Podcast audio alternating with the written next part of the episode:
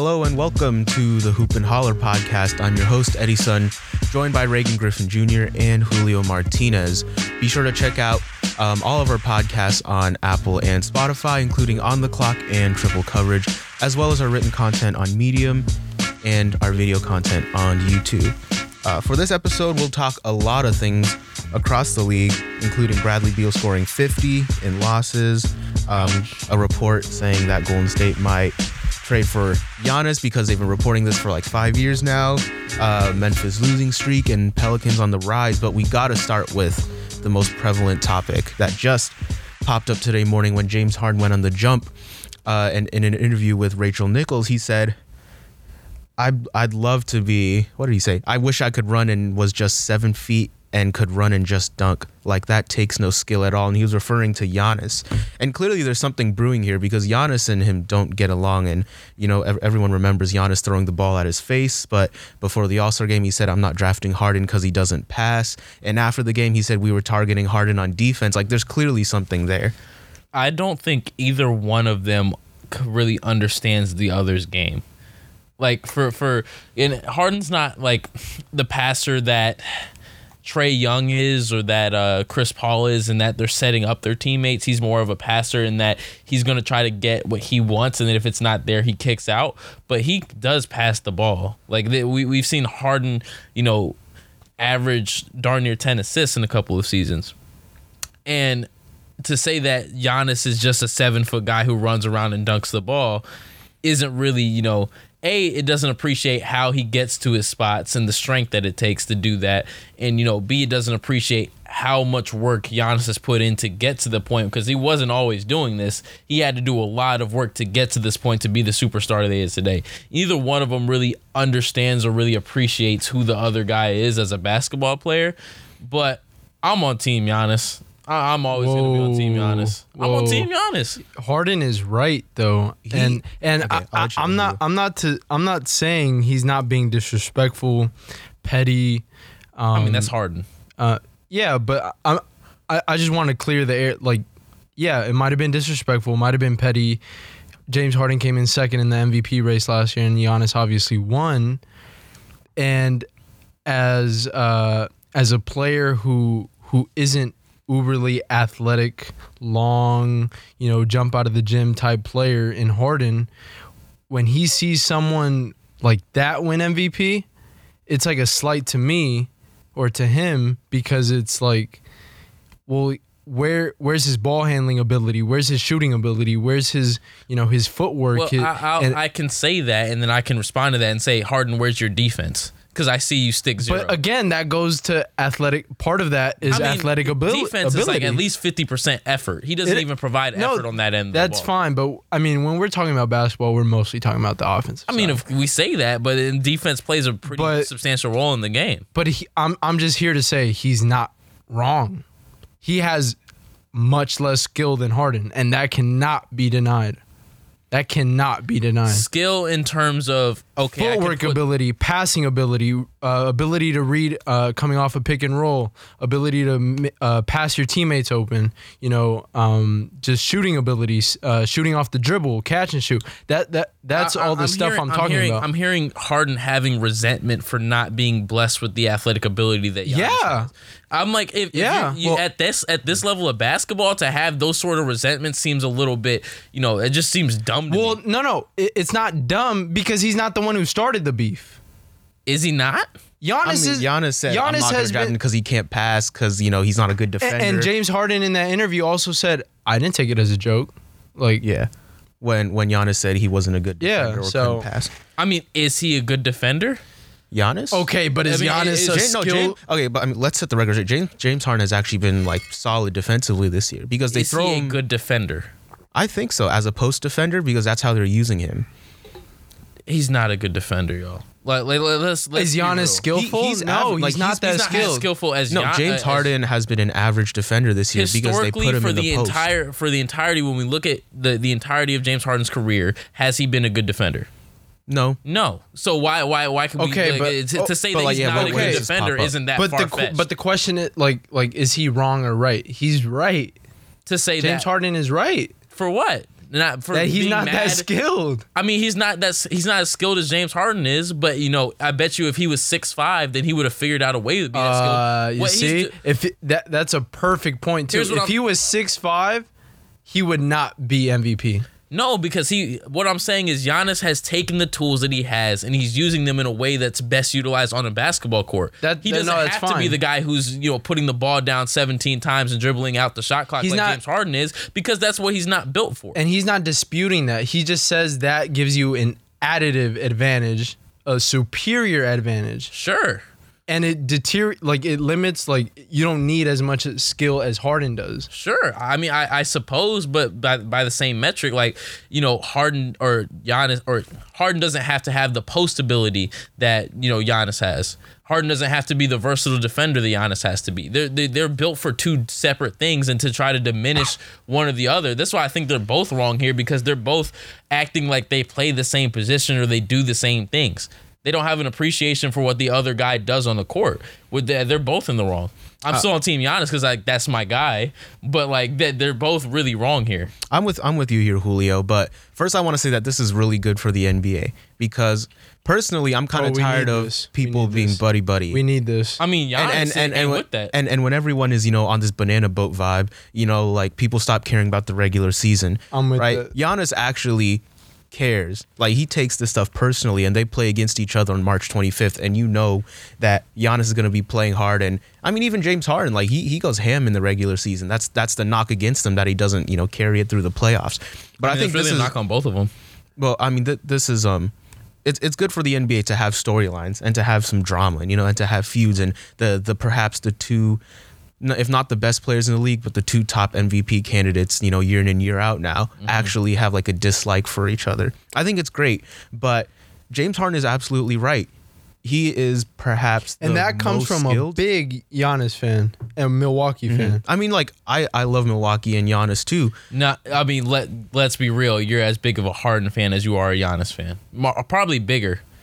How many nights have I had to sit here and talk to or listen to you talk about how great I he mean, I, I like both players. Uh, again, I've I've liked Giannis ever since Jason Kidd turned him into Point you know, Giannis. Yeah, that point man- Giannis. That was that was But- the year too. But James Harden is maybe the most skilled player in the NBA for all the things that Julio you were talking about, and and you didn't even mention like you know manipulating rhythm, timing, you know reading defenses, making advanced reads, all those things.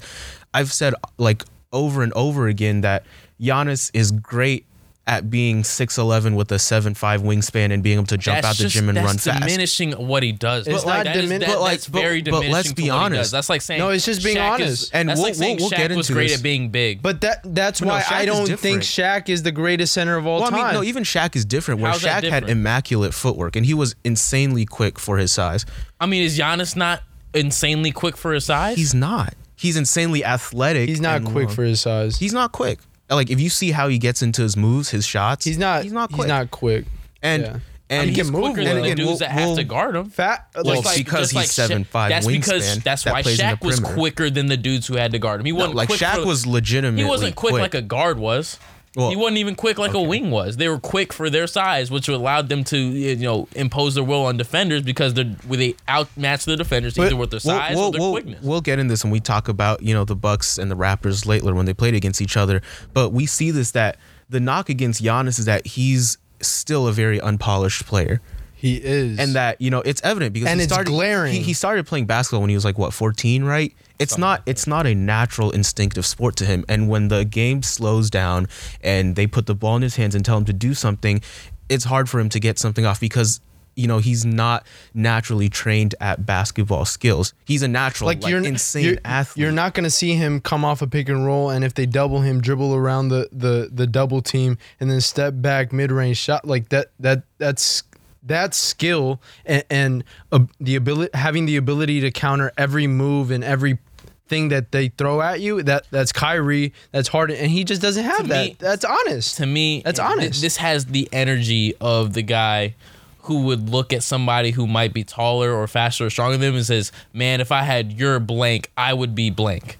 This has that same sort I of energy. mean- it's like I It- mean, but it what's the That- point that's why. That's why what- some what- people call. like, what's that's the why point of NBA. talking about that. That's why NBA player like Kobe said before. Like if Allen Iverson was my height, or or you know, Yeah, but there- there's he'd no be the greatest of all there's no time. talking about those things because people take the tools that they have at their disposal and then use them in the best way possible. Well, I if mean- Allen Iverson was seven feet tall, let's not act like Allen Iverson would be handling the ball like he did. Well, the, the the point is that it's because Giannis has been calling him out a lot lately. Yeah, and Giannis started And the, and the second part of the James Harden quote is, "I got to learn how to actually play basketball and have skill." And he's right. He's right. Right. Giannis is born with this insane athleticism. I mean, and he worked in you, I mean, know, and Giannis physical is shape. aware that he's not like the greatest. You know, he had he doesn't have the highest basketball. But it's like IQ. I think we can we can honestly say that a lot of what Giannis has is like naturally blessed. yes, You know, like James Harden does have to acquire a lot of these skills through like work. and and here's the thing here and are we gonna act like Giannis doesn't didn't have to acquire? Are we gonna act like Giannis was as strong as he was when he got to the NBA? I mean, the strength is built up. you know, like some of like the stuff like his Euro step, you know, I- I being very able to much- handle the ball is learned. But like being six eleven with the seven whatever wingspan, That's literally the only thing that Giannis had at his disposal coming to the biggest. and that's a huge. That like- like that's he a didn't huge have a handle. He have. didn't have you know. He still doesn't the- have He didn't a have NBA handle. coaching. He still didn't doesn't have a strong I'm, I'm just saying he didn't have all of these other things because those things weren't taught to him. The only thing that he had was six eleven and the wingspan, which is a great thing to have. But at the end of the day, everything else that he has at his disposal, the guy that everything that he has that makes him the MVP that he is today, he had to work for that. And to diminish that just because of we, he had physically, I think is disrespectful. And I think, I, I, I don't think, I think so at all. I mean, like, what's the first thing we say when we evaluate players or prospects? Height, wingspan, right? Because those two things are like Potential. fundamental in like kind of um, projecting what kind of player you're going to be. Like, if you're six one with the six four wingspan, you can't play it, you know, inside,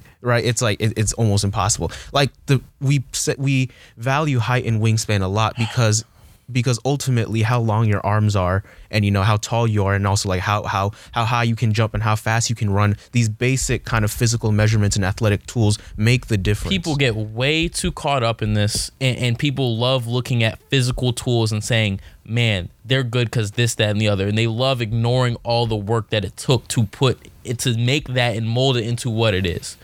Anyone you know how many six five people are walking around We're not. how many we're, 6'5" no, no, but we're not. We're not. We're not discrediting uh, Giannis taking Yeah. advantage that's of what those Ja- that's what it things. feels like James Harden's doing though I don't think so. He's just acknowledging something that. no, I mean he obviously he's was not doing it as as a skilled. slight towards Giannis But who started it? Like that's the That thing. has I, and again, I think both players are in the wrong here. But to say that Giannis is only what he is because of his height and uh, you know the just the natural things that he had given to him, I think is disrespectful. but take To away all those the things, work- he's not an MVP.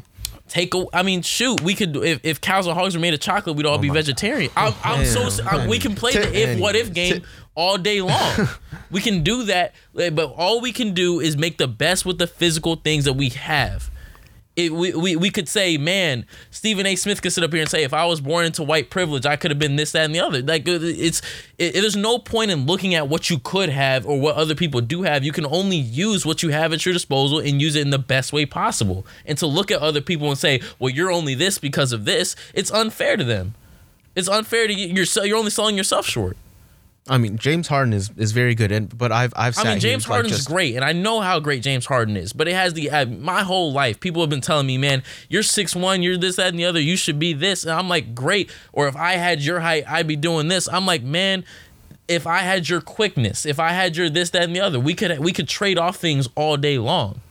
If Mm-hmm. I was this, if I was shorter, I would be quicker. If I'm taller, but I'll it's be like a little slower. but it's like some things are naturally acquired. Yeah. You know, and like just through like And- genetic lottery, you know, like you win the genetic lottery. Some things like James Harden, like James Harden is not the quickest, not He's the not the highest I mean, jumper, Eddie, what have you been talking to me? You kept me three o'clock up in three o'clock in the morning the other night talking about how James Harden's innate ability to manipulate defenders to draw fouls is something that he can't, that only few people have. Yeah, And be- that's a natural ability. Giannis doesn't naturally have that ability from growing up. I mean, it's different than just being tall and having long arms. How is that different? You were the one telling me that it was literally the same thing. I mean, it, it again, it, it it um it manifests itself in different ways. So if Giannis could sit up here, if Harold Harden can say that if I if I had your height, this, that, and the other, why can't Giannis sit up here and say, well, if I had your ability to manipulate defenders and do this, that, and the other, I would be this. Like we we Okay, could do but that which one, which one is day more long. okay? But which skill set or talent set, I guess, is more useful in crunch time situations? In crunch time situations, A James Harden prototype or a Giannis prototype? they're really neither one are. Oh wow! They're really neither. I mean, You're based telling on me what in I've seen, crunch time, Wow. no one ISOs or just run simple. You plays? based telling on what me- I've, based on the results what that we've I've seen, what we've seen. based on what I've seen from James Harden And what we've seen from and Giannis. what I've seen from Giannis, they both suck in crunch time. But which one would you would you trust more? I'd I'd I trust really James Harden trust neither. because James Harden can at least play make. Giannis cannot play make. He I mean, he cannot had shoot eight off the assists the other dribble, night. step back, fade away, mid range jumper. He doesn't have that in his bag. okay, bag. but I'm just saying, based on what I've seen from James Harden, his skill set hasn't really equated to crunch time either. We we talk about James Harden like he's one of the least clutch players in the NBA because he's proven to be that. Anyway, we, so we should. I mean, we in terms should, of what we what I prefer, I'm looking at it like, well, we're either neither one are producing results.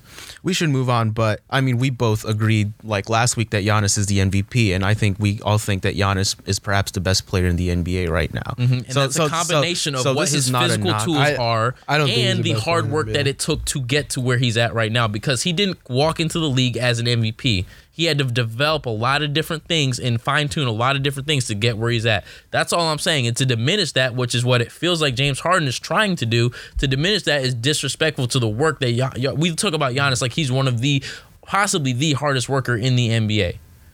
And I think no one could dispute that. I don't dispute it either, but you know, I, I think Giannis is the better player. Makes but in your terms job of, But in terms of just basketball skill, they're not in the easier. same league. Harden Yeah. is league. Harden is Yeah. better. But continuing with Giannis, we should talk about the Bucks Raptors game that happened um, this week, and it's the best matchup in the league that no one really cares about, but people should. But you know, the, I think it's funny because the only highlight I saw after the game was, I think um, OG Anunoby dunking on Giannis. Like it, it's really silly to me that like Bleacher Report and ESPN and outlets don't cover the Bucks and the Raptors also like seriously because like this was a genuinely genuinely good game against maybe the top two teams in the league right now.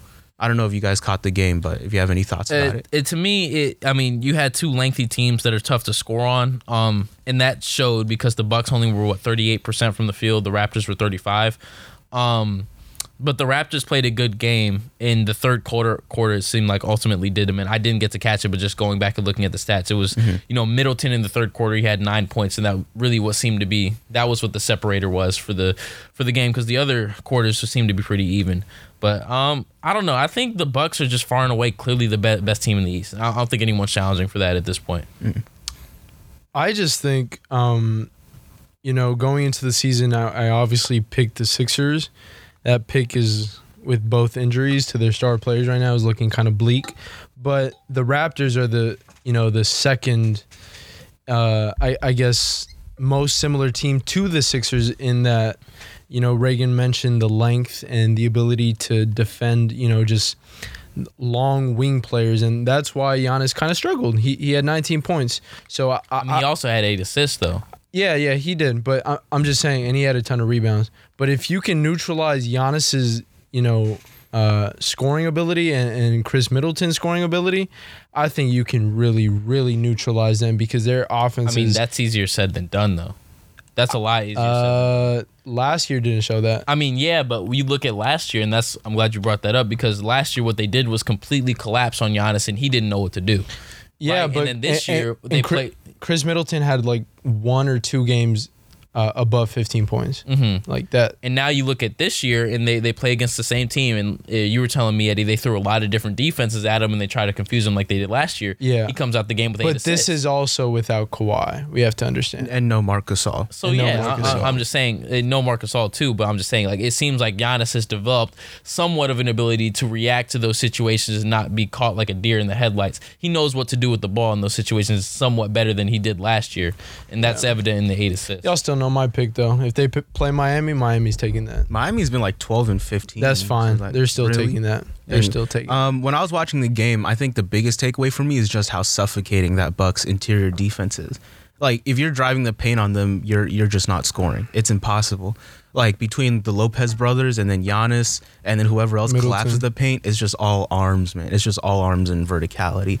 But the Bucks late game offense does still give me pause, and I think this is where losing Malcolm Brogdon hurts them a lot because outside of Middleton, you just don't have another ball handler that you trust in that situation. I mean, where's Eric Bledsoe? Because like he can't shoot. I don't. I mean, That's yeah, the problem. He can't yeah. shoot, so they so they collapse on him.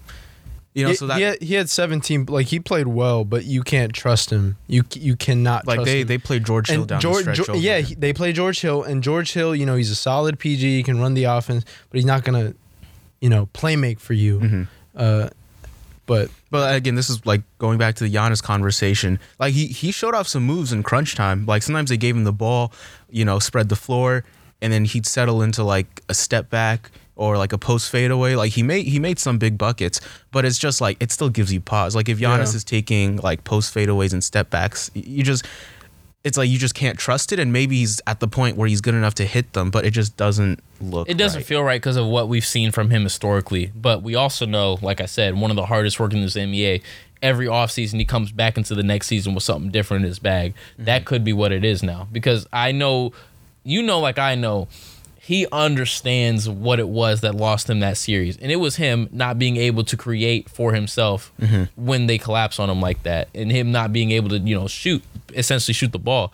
Um, so I, it wouldn't surprise me that, that that if he that's something that's actually you know viable for them down the stretch in certain times. I still don't trust it just because we haven't seen it from him in the past, but it wouldn't surprise me if that's something that he's able to go to. Let's talk about another Eastern Conference contender and a specific player that has been um let's just he's been getting a lot of praise lately. That's Jayson Tatum for good reason because Kobe he's been he's been absolutely on a tear. Um, in February, he's been averaging 30.5 points and 7.5 rebounds on 51% from the field and 50% from three. Um, there's been a lot of praise for him and perhaps a lot of overreaction as well. I wonder, you know, in the greater in the greater scheme of things, how do you how good do you think Tatum really is? I think he. Uh, so he, I mean, his scoring ability is just amazing, right? And off the dribble, um, you know, creating shots off the dribble, whether it's from three or mid range, is just, you know, it, it it's amazing to see. And you know, we were talking, we were having this Brandon Ingram discussion last week, uh, debating whether it's you know, is it opportunity or is it really improvement. On that case, I said it was more opportunity. On this, I really, really see improvement. I really see improvement in his uh, ability to catch and shoot. Um, and with defenders, you know, paying more attention to that, he can really, really take people off the dribble, and he's being aggressive, more aggressive at the rim. Um, and his fi- finishing ability has has, has uh, improved in my eyes, at least. It's actually funny because on that note, he's actually been in the 30th percentile at finishing at the rim for like all Really? forwards. Yeah. Well, maybe it's in this Uh-huh. in this In the uh, stretch? in this stretch. but that, And- that's been the knock on him though. Like he hasn't been a great finisher. Of, of course, but I see him. I see him being more aggressive with his attitude, and in uh, and I think it, it's happening silently within that locker room mm-hmm. where we don't go to Kemba anymore. It's not a debate like who do we go? No, we go to Jayson Tatum, and I think that confidence does a lot for a player. Um, and it, it goes a long way, and um, I, I really do think it's sustainable. Maybe not at this grand rate, but he will be their best player in, in the long run. of No course. doubt. And I, I think what's getting lost in this too is like on top of all these o- the offensive things he's able to do, he's still like a really Good really, defender. really good defender. Yeah. Um, yeah. I I had a like really funny Twitter debate with my friend Jack the other day because he posted I think they were playing the Trailblazers and Tatum tried to drive, got blocked off, kind of like lazily dribbled out to way past the perimeter, like let the ball bounce twice and then just jacked up a three. Yeah. You know, a contested three that went in, and I'm like, he reposted it talking about, man, Jayson Tatum's different, and I'm like, that's not what makes him different, though. That's all I was trying to say is like that. it wasn't just that- it wasn't just him. It was like Bleacher Report, ESPN, I'm like, all of these outlets. that's not what makes. Jayson Tatum good. That was a lucky shot. But, you know, he does have a lot of things. And I'm seeing the, like you said, the maturation of his game and him developing, you know, the manipulation of defenders, the manipulation of screens, getting, you know, his defender on his back and able to go from there. Even a little, like a tiny, tiny bit of playmaking ability, but I still think that's the next evolution in his game. is yes. being able to do that better and at a higher rate because um, it- it's a lot of times where I feel like he gets tunnel vision and he, Oh, yes. I was just about to say Oh, tunnel yes. vision. as, as a scorer, sometimes you need that, but you have to know when to turn it off and on. And, and yeah, and to that point, when he gets doubled, and he has been seeing a lot of double te- teams lately, he doesn't really know how to, you know, pass out of that mm-hmm. effectively and read defenses like that. And like Reagan said, that's his next step. But also another thing, this man is not. This, this man is not six six. He's not six seven. He's not, he's like six nine, and he's long. He's like mm-hmm. six eight, six nine, mm-hmm.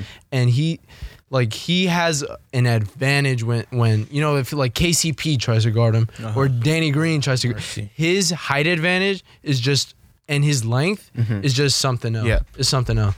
Uh, we like we know what Jayson Tatum is good at and what he's gotten great at recently. He he's an elite three level scorer, right? Like like he can get separation and get to the shot at any spot on the floor. The question is whether he makes that shot, right? And then we also know that he's an elite perimeter defender as well. But just on offense, we know that he can get to spots, but if he can't make his shots, you know, then it's like it starts being a problem with the amount of usage that he has because he's a he's a way below average assist to usage guy. Mm-hmm. Like if the ball's in his hands and and he's like actually actively making a move, he's not passing. Mm-hmm. You know, like his assist percentage is really way too low.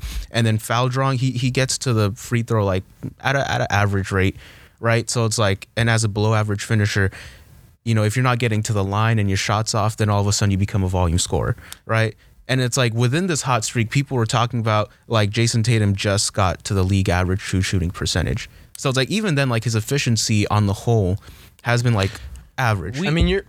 Go ahead. Go we, ahead. we talk about we were just talking about Giannis and how Giannis kind of lacks the basketball IQ and he kind of has a couple of set moves that he goes to and when he starts into that move there's no like and for Giannis since he's so big you know there's there's no really stopping him. Mm-hmm. I feel like Tatum kind of has the same thing where he has these set moves that he practices and he know he gets them down very well but once he gets into those moves that's what he's doing. There's no, you know, there's no adaptation there's no thinking elsewhere there's no reacting to the defense there's okay i know i'm going to dribble baseline pull up jumper right here that's what i that's what works here there's no there's nothing else like that that's what he has to work on is actually not just being a great drill player but a great basketball exactly. player and I think- reacting and to I- what's going on And I, in the th- game. I th- and I think to Eddie's point, he on this hot streak, it's working. Mm-hmm. And when a player's on a hot streak, you know everything seems to work.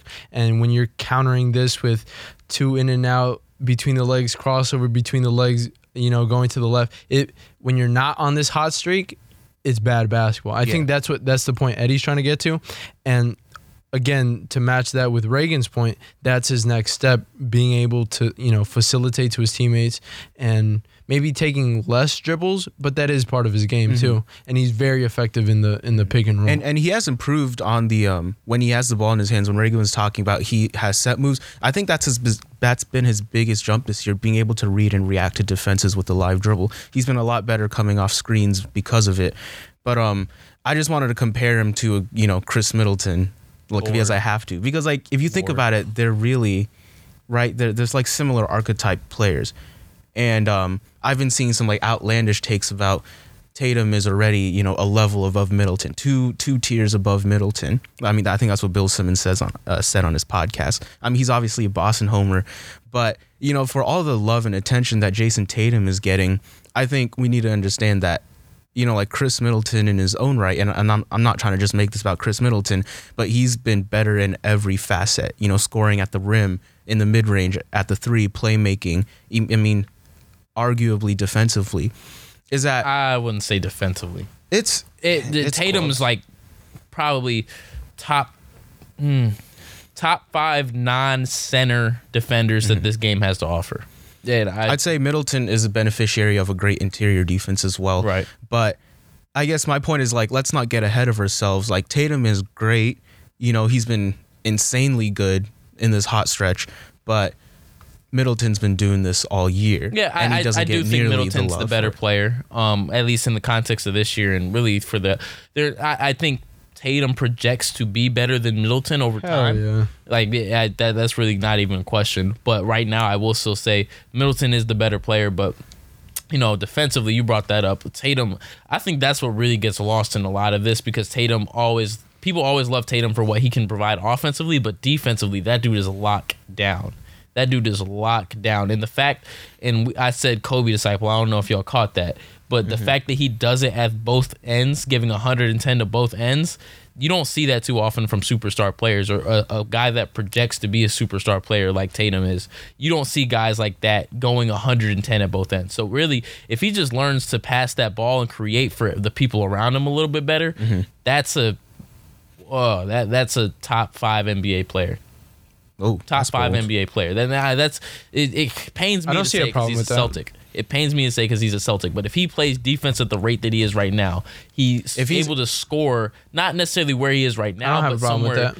in that range. If he's a- and he's able to play make a little better than he is, If he's a see a top five player, you basically see him being what Paul George was last year.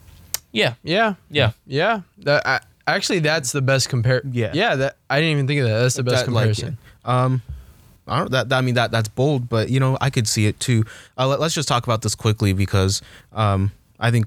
Well, let, let me just say the topic. So there's a report that the Warriors will try to package Wiggins and the picks that they got in that trade, you know, and offer it for Giannis. Which, like, I mean, of course, you know they'll see if Giannis is available, but. I don't know about you, and I'm, you know, I'm pretty sure you're with me on this, but like we're kind of tired of the Giannis leaving Milwaukee. No, I th- I, I put some thought you to it. I think it makes sense. I think it makes sense if he asked for a trade. Psych. No. I think it makes sense if he asked for a tra- if he asked for a Why trade. would they like if he asked for a trade? Obviously, you got to trade him. But That's what I mean. If he but asked to- for a trade. wait, wait, why would you get Wiggins? Oh no no no no, no, no, no, no. Yeah, the Warriors. there's no other trade package to compare it to though. the- I mean, I can give you a can of worms, and I hope you'd give it to me. Give Giannis before you But get Wiggins isn't the. It's just to match salaries. The two prominent.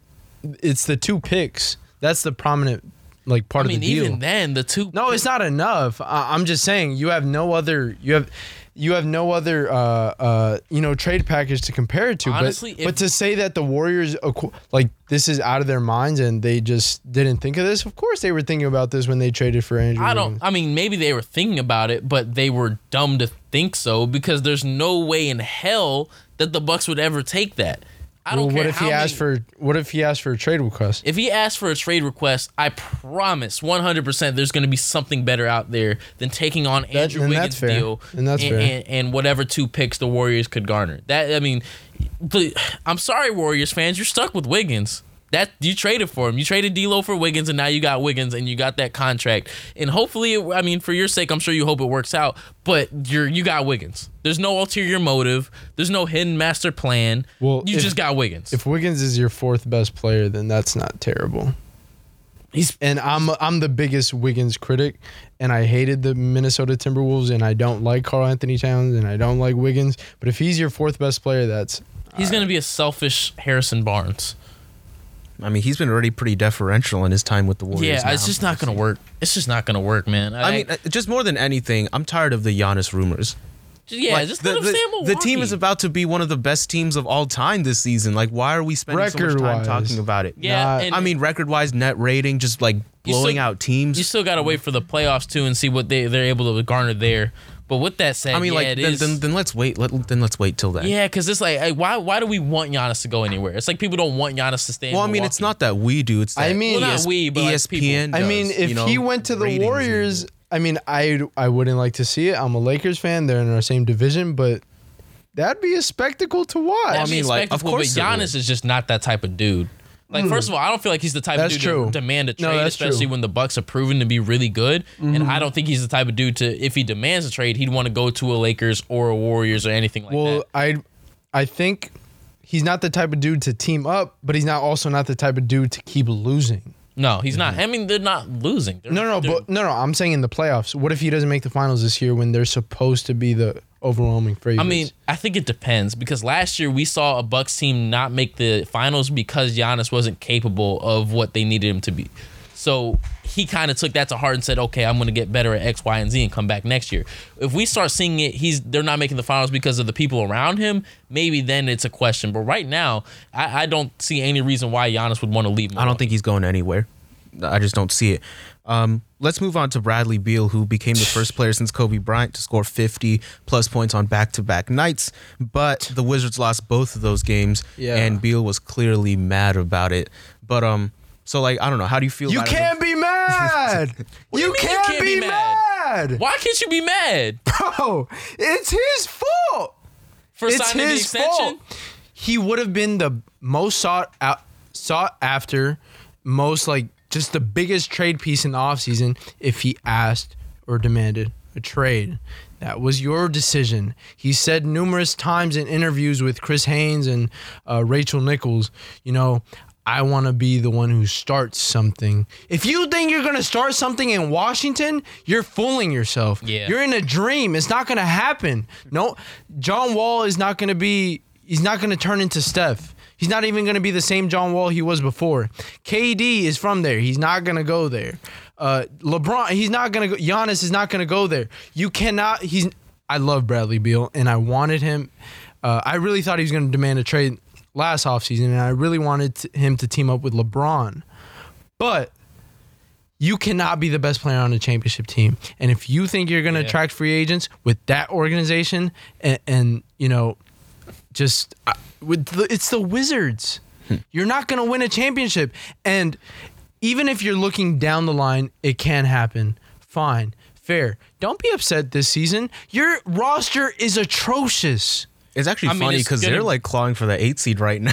And, and, and, They've and been in, sup- they've and been in surprisingly interviews, better. he he's like he's like you know we, we just have to stop like, you, bro, you're playing with bus like not like draft bus. I'm just talking about like just mediocre players. Mm-hmm. I mean, Don't be mad. Imagine taking the court for tip off with Shabazz Napier, Ian Mahinmi, was it Mahimi, Isaac yeah. Bonga, mm-hmm. and Rui Hachimura. You want to win? You Dema- look around, it's like, bro, go to a different team. You should have demanded X, Y, and Z. These are the teams I want to go to. I want to go to the Lakers. I want to go to Miami. Well, Miami. That would have been Denver. another great one. You know, to team up with with uh, Jimmy Butler.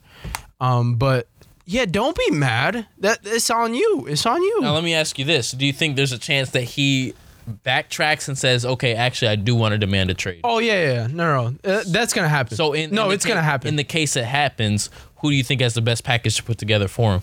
Denver, Who, Denver. what's the package That's- look like? Michael Porter, number one, and then picks young players. I mean, they have they have they have everything. and like, Denver want. would be the ideal place because I don't trust Jamal Murray. I don't either. But and Gary put- Harris is not. he's not good anymore. He's not just. He's just not. You know, whatever. But like Denver has the assets and the young talent and, you know the the salary to th- Yeah, exactly. And with when your best player is Jokic, you need a playmaker. And I think I just think that that that would be an ideal fit. I also think Miami, to be honest, is is is a good fit. Does Um, Miami have assets to give I just up yeah now, I don't know they don't have any. That, picks, that that's the thing. But um, yeah, Denver and Miami. How That- about how about a little? Uh, let's take a stroll on down to good old Memphis.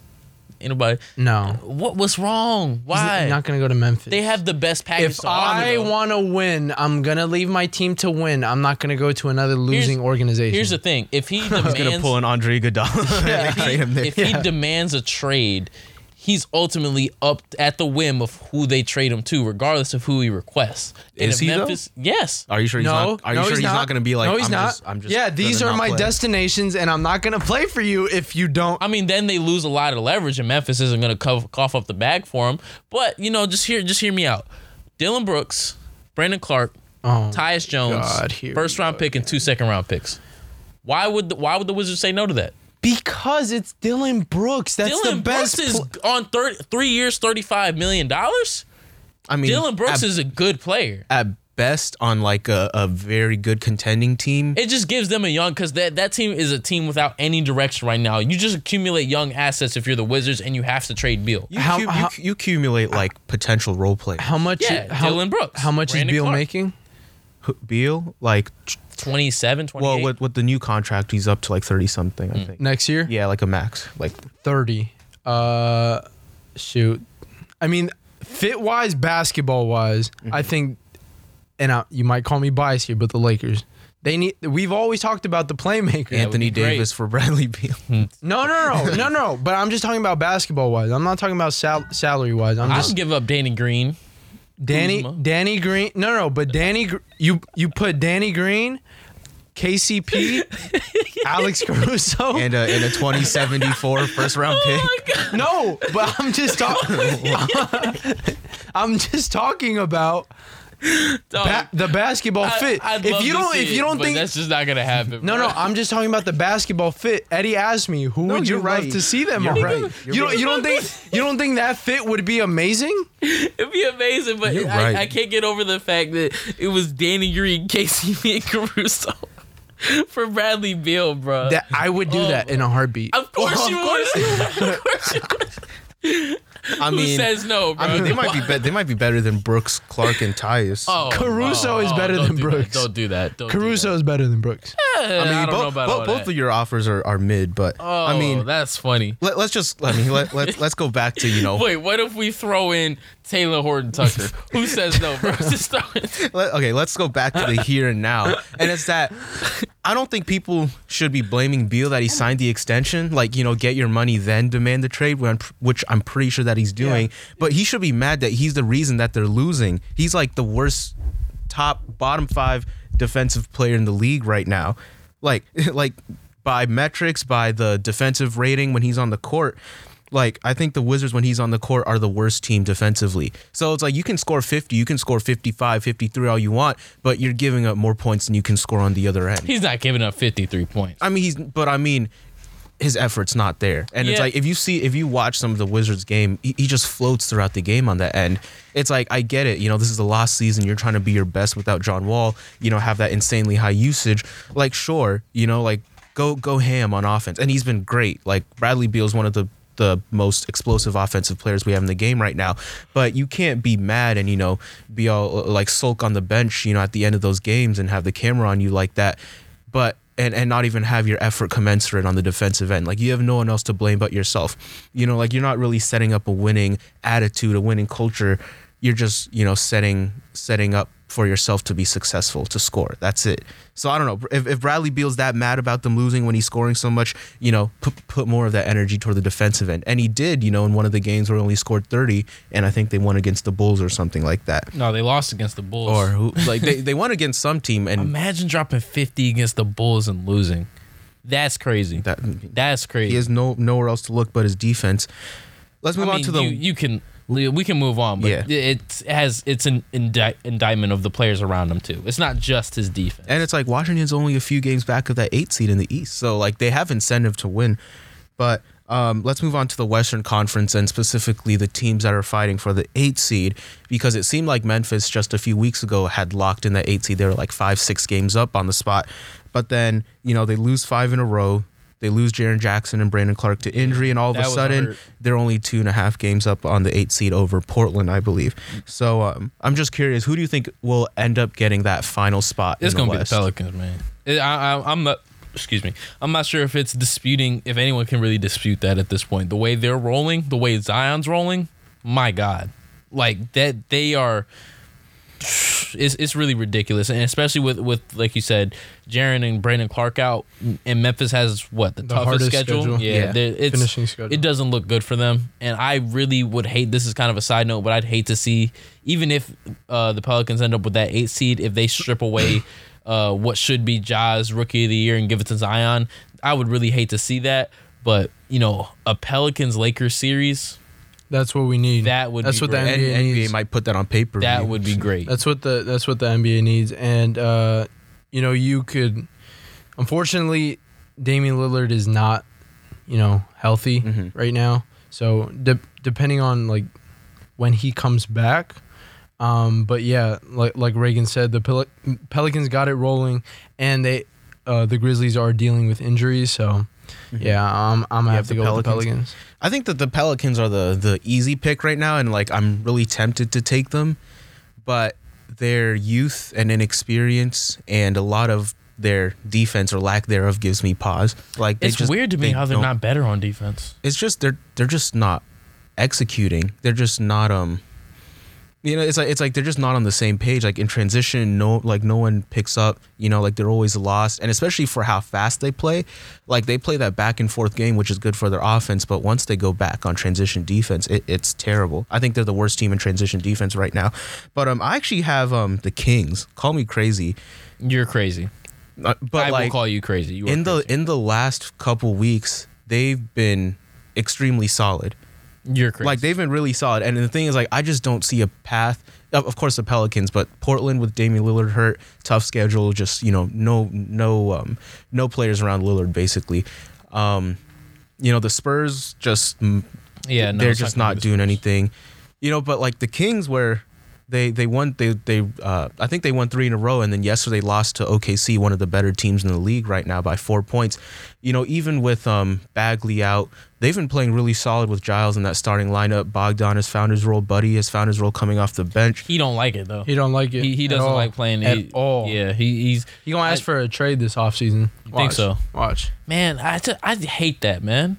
I like I, I understand you want to get your money and you want to get a situation that's right for you, but to me, just the concept of oh give me this money and then next turning around saying actually now that you give me the money trade me like that's just that's off putting to me.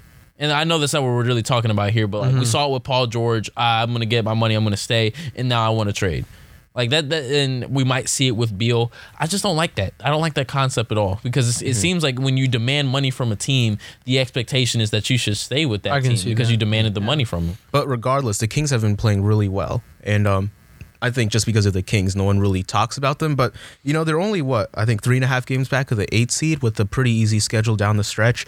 You know, I could see them with with all the turmoil and all the talk about how Luke Walton can't coach a team. Like they've been slowly putting it together, Yeah. like figuring out how to play a half court offense. But with that said, they always get messed up when they try to intercalate players into the lineup, and they're gonna have Richaun Holmes and Marvin Bagley coming back in I think a week or two, and they I'm not so sure about Bagley. They might just shut him down for the year. Yeah, they might, but like they, they always struggle when they try to put players back in there, and I think that might throw them for a loop a little bit. And I Mm-hmm. just don't trust it. Like the Kings, they're so up and down throughout the course of a Yeah. season that, that they might be on a up right now, but you know, I could next see it, and the thing is, like, down. they actually have like talent. They just, you know, They- I mean, that's why said, they, were so together. confusing. They they have players, they have people who can play basketball very well, but you know they just never seem to put it together at the right times. But I, I don't know. I, I won't be the one to trust it just because the Kings time and again have let me down. So I don't think so. Let's go farther up the standings and talk about a team that's been sliding recently all the way to the sixth seed and, you know, in trouble of falling all the way to the seventh seed, and that's the Utah Jazz. Mm. And after uh, reeling off, was it like 18 wins in a row or whatever it was, you know, all of a sudden they've become wildly inconsistent. And um, so, like, what, what happened to Utah in your eyes? it's I know they're they're talking about they were talking about benching Conley. Now they're going to bench Ingles. I think they should have just went ahead and benched Conley because that fit between him and Mitchell is just not working, and Conley's taking the the brunt of the load in terms of like inhibiting his ability.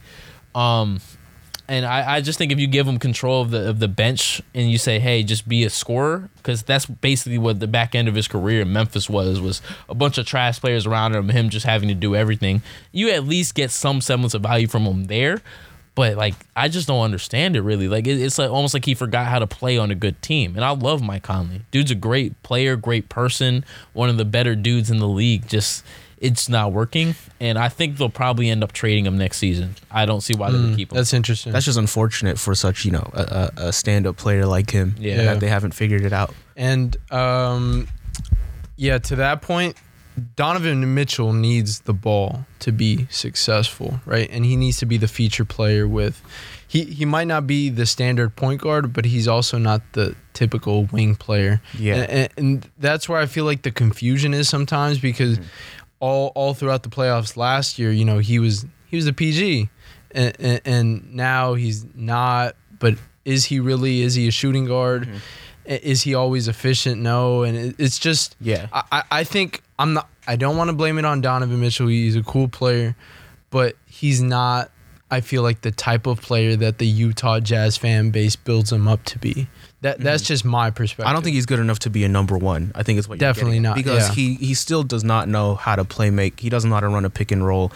Like it, it's it's kind of like Jamal Murray in Denver, except Denver actually has Jokic, you know, who can distribute I think the ball Mitchell's around. a little better than Jamal Murray. He, I, I- mean, I he, thi- I think he- so, he's a more explosive athlete with a little bit more like finesse around the He has a- rim. he's consistent. At least you know what you're getting scoring wise from, from a nightly basis from Donovan Mitchell. He might be inefficient at times, Yeah. but he'll never just Yeah. throw up a dud. But that's the thing, though. Like, if he's inefficient, he becomes a volume shooter, and it's like you need um who is like Joe Ingles is the, really their primary playmaker. It's like Joe Yeah, that's- Ingles, and then the rest of their like motion offense that they run. That- I mean, that's that's why I say you know when you have a guy like Mitchell who needs the ball, and you have a guy like Conley who you know I, at this point I'm starting to realize I thought he maybe be be able to play off ball a little bit, but he kind of just needs the ball in his hands because that's how the, he played the majority of his career in Memphis. Um, just bench Conley, just bench Conley and let him be the the facilitator for that um for that uh bench that bench unit. But it's just so you look at their team and they start off bad, which I kind of predicted. Mm-hmm. Uh, and as their schedule eased up, you know they improved. Um, so, but you know they start off bad, they get really really good, and then now they hit mm-hmm. this. So I- don't get it though because their team is just like just at face value, it's like Mike Conley, great, unselfish, good shooter, good playmaker. Mm-hmm. You know Donovan Mitchell, he's a talent. Rudy Gobert, he's a shot blocker. You know you got Bogdanovich, you have Joe Ingles, the the shooter you need. So it's just like it should work. You you Yeah. you think it would work, but I, I don't know. Well, I, don't th- know. I think their main culprit is that in the last 15 games, they've become the number 26 defense in the league. So all this, so all this, you know, talk about like, oh, Rudy Gobert, defensive player of the year, he's so great. It's just that he's so one-dimensional of a defender that teams are starting to figure out how to expose exactly, him. and it's much better. I will always say this: to have a wing rather than a big man. They're, they're And not, the same, thing- they're same not gonna Hibbert my guy, are they? They're I not gonna mean- Hibbert my guy Gobert. Don't Hibbert that man. And, and same thing for defense. though. you'd rather have a wing defender in this NBA than a big I mean, shot I'd blocker. push back that you'd rather have a good shot blocker that can also guard out to the perimeter. Well, no, But, like, that's who, but, like, different, who though. can do that, right? Yeah, exactly. That, that's different though. Anthony so Davis could do that. And, and when you look at their team, who's the real, other than Bogdanovich, is the real like really, really, really good uh, wing defender? Joe Yeah. Ingles is slow. Crickets. Yeah. I mean, I mean, Joe Ro- Ingles. Royce- He played. What was it? Paul George. He played, well? yeah, yeah, but that's just more like like a Patrick Beverley frustration type thing. Yeah, I mean Royce O'Neale is like solid, but like you know I get what you're saying, but in previous years they had kind of like a a uh, a backup, and that was not. I mean he was starter, but Derrick, Derrick Favors, Favors. because Derrick Favors could protect the rim. You know, by some metrics, he was the best rim protector And he in the could league score, last year, like, in the and he could stretch out to the perimeter Yeah. better than Gobert did. And without Gobert this year, you have Bogdanovich, who like I mean, you think he's a good defender, and he guarded LeBron really well that one series, but he's kind of slow footed, right? And then outside of that, like Mitchell, for all you know the the great things people said about his defense coming out of the draft, he's been below average. So like once you take Gobert out of the picture, they start to lose some weaponry there, and so them like slipping that far on defense from Their one of the top in the athleticism, they just don't have enough athleticism. yeah, to, to to one of the bottom five defensive teams in the league is is really the reason why they slipped so far, and and it's hard to see them correcting it if you know in the playoffs because teams know how to how to take Gobert out of the picture. Don't Hibbert that man, bruh. Don't Hibbert him. Not Gobert. We're turning He's gonna Hibbert into cry. a verb now. He's I gonna like cry. I don't want Uh, that man let's cry. let's finish up with the most talked about uh, storyline this week, and that was Zion going up against LeBron for the first time. Uh, before I speak my piece, I just wonder how you guys thought of the game and, and all the you know surrounding media, you know headlines and whatnot. LeBron made sure you brought it. that that's the To what avail though, Julio? It's the Pelicans. no no I, I it's know the Pelicans. I know and, and I, Bring I- it against the Clippers. No, no, I, I know. I was telling, I was telling my, I was telling my friends this. Um, the only time I see our Lakers bench really, really flexing and Anthony Davis and LeBron, you know, having fun and and flexing is when we beat up on bad, Bad teams. I mean, the Pelicans aren't a and, bad team. And when did that happen? Most recently, last night against the Warriors. The G. We the, were with the- the- tied. The, We- Santa Cruz Warriors. we were tied, not tied, but we were essentially tied at halftime against the worst team in the NBA, and somehow I'm supposed to look at that as a positive. How the hell is that a positive? We might have won by what, 40? Whatever. I, I don't. I don't care. That those that number is inflated. It doesn't. Eh, with Anthony Davis on your team, you're supposed to win by more. And again, that's that's the problem I see with the Lakers. We just don't bring, we don't have that dog mentality when it comes to a real dog against the Clippers. But aside from that, LeBron made sure he brought it. He was driving a lot. He was being aggressive. He was dunking a lot. He dunked on Jrue Holiday. Um, but I hope we see that attitude against I'm the sorry, Clippers man. and I'll don't shoot it- too much. I'll call it like I see it. I'm starting to see a mentality from LeBron, and I hate to say it because I love LeBron, one of my favorite players growing up, and he's on my current favorite team. My not my current favorite, my favorite team, the Lakers. Mm-hmm. I'm starting to see a mentality where it's like the big dude can beat up on the little guy, but as soon as the other big dude comes marching in, he shrinks, and he ain't nowhere to be found. Because I, when it when it's these little dudes, it's it's LeBron all day flexing and making all these great plays and dropping forty. But as soon as Kawhi comes in the building, where are you at, bro? When when do we see him actually hit free throws in late game situations again against terrible When it doesn't teams. matter. When, it, doesn't, matter, Hey, I- but when it's against the Clippers or against the Celtics this man always misses free throws we are praising him oh LeBron you hit that game winner against the Celtics why were we in that position because he missed a free throw. my man missed a. F- mm. It it really it really angers me because I, I just want to see that against the Clippers, Mm-hmm. and, and I when do they they play pro pretty soon, right? uh, Ap- they play three straight games. Yeah, that's- that's gonna be Yeah, a tough that's one. just too bad. He'll he'll play he'll play the first and I like how third game. LeBron was like not load. He had a groin injury, load management. Mm-hmm. He, but they didn't want to call it that because what he said earlier. I almost feel like he said that off cuff, and then after the fact was like, "Crap, I have to like." Now you gotta we're disguise navigating it my as way an around actual load, injury. load, but like they're gonna have to sit him. The NBA because of really an fined injury D'Lo. for one of those games. You see that? Oh yeah, I saw that. For They what? fi- no, they find the Timberwolves right. yeah, For yeah, D'Lo. yeah, yeah, yeah. They Yeah. find the Timberwolves for giving D'Lo essentially a day off. Like they he didn't play. Oh, They've been doing. It. Kawhi did that. Minnesota. I mean, they, they they need all the cash they can get up there. Um, I think the main takeaway from this whole Zion versus LeBron thing is that I'm tired of these narratives of LeBron is pa- passing the torch on to Zion, or like LeBron is going to pass the torch on to Zion. It's like LeBron was the most hyped up kind of um, player coming out of high school until I guess Zion now. So I guess like you make those parallels, but are we just gonna forget about all the great players that happened in between? And it's like, what torch does LeBron have? You know, it's like I guess LeBron is like the face of the Yeah, NBA right now. But I'm sorry, like you don't carry that weight in the NBA. You know, it's like if you're if you're three and six in the finals, I don't think you carry that weight in the NBA. Uh, let's, Like- let, let, us hold up there. Don't disrespect. I'm saying like, don't is he is he them. is he really passing a torch, or or has his fire just kind of went between LeBron and KD and Steph and Kawhi? Yeah, but if you're still passing, passing the a torch. No, but if you're passing the torch, you're not passing it to Zion. Like you can That's- say, like you can say that Michael Jordan passed the torch to Kobe, right? Because it's like a mentality there. You know, there, there's so much semblance there. It's like the the only torch that LeBron is passing on to Zion is Bleacher Report posting 20 highlights of him, you know, in a I mean, given I, game. the reason I don't say LeBron's passing up the torch to Zion is just because they play two completely separate games, and Zion hasn't solidified himself as a LeBron esque superstar. Nope. So it, it, that's why I don't say he's passing the torch, but it's still LeBron's torch. I, I think you'd be hard pressed to find that many people that wouldn't consider LeBron still the guy th- in the NBA. I think it would be KD's torch and if right, he like, what wasn't happened? hurt. What happened to all this like little KD talk? If he wasn't hurt, I hurt, mean, what happened is the Warriors played him when he was injured. I mean, I like touche. like I I mean, I always thought like Kate. I- I just think KD's better than LeBron, and, and that goes back to even when LeBron was in Cleveland, whatever. Um, but I mean, that's just my opinion. But you know, since he got hurt, that again, that that just that It puts just- LeBron, You bring you know, with you- that. it just it just feels like NBA media wants to crown Zion as like you know the next greatest thing we've ever seen so fast, and they also want to crown like LeBron as like the king of all kings. I mean, is and he it's- not? I mean, with that, Let's let's be let's be realistic. I mean, even you brought up Jordan and Kobe.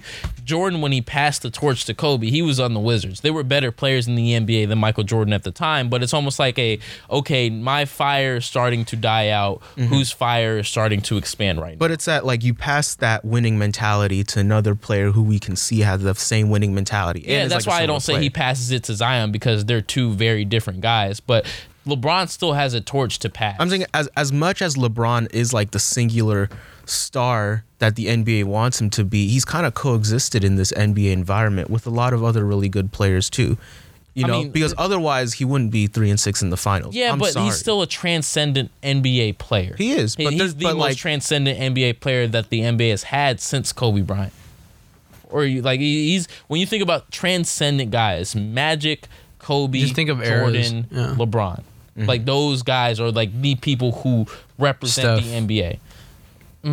Steph you is said it, not me. he changed the he, He, changed, it like, but when I when it's all said and done, and people look back and say, "Man, these are the guys who really like owned an era." I, he, I, and I- Steph and I he agree. created an Here, era. Let me say this: and I'm not the biggest I, Steph I, fan. lo- I look at Steph as one of those guys, but I'm not sure if the general public does. no, because he just gets hated on. Yeah, and I'm, and, I, uh, I, that's I what don't I'm really saying. like Steph that much. But like universally, LeBron is viewed as one of those people. Yeah, and I, there's not many people who are universally viewed like that. The Magics, the Kobe's, the Jordans, LeBron. And I think and I think this was on like the you know the Colin Cowherd show where it was like a graphic of LeBron passing the torch design with like the portrait of like Steph and KD and Derrick Rose in the background. Like we don't forget that you know KD and Steph beat them beat LeBron more than you know like I mean he beat them 2-0 in the finals and Yeah. then Derrick Rose tore his ACL that one time. I mean I think it's just a lot of like narrative manufacturing here, which I'm is sure like it is, but like that's what That's what entertainment NBA yeah. entertainment. it's, I mean, it's a little tiring. It's almost like we just totally disregarded everything else that's happened in this decade in the NBA. But anyways, we could go on, but this will wrap up this episode of Hoop and Holler. Thanks for listening. Be sure to check out this podcast and all of our podcasts on Spotify and Apple, as well as our written content on Medium and our video content on YouTube. Follow us on social media at SQR1 Media. That's all spelled out. And Julio Martinez at at Julio underscore Martinez. That's with two O's and two Z's. Hey, y'all should go follow me too. Reagan underscore underscore. Shameless plug. Y'all should go dip. Anyway, thanks for listening.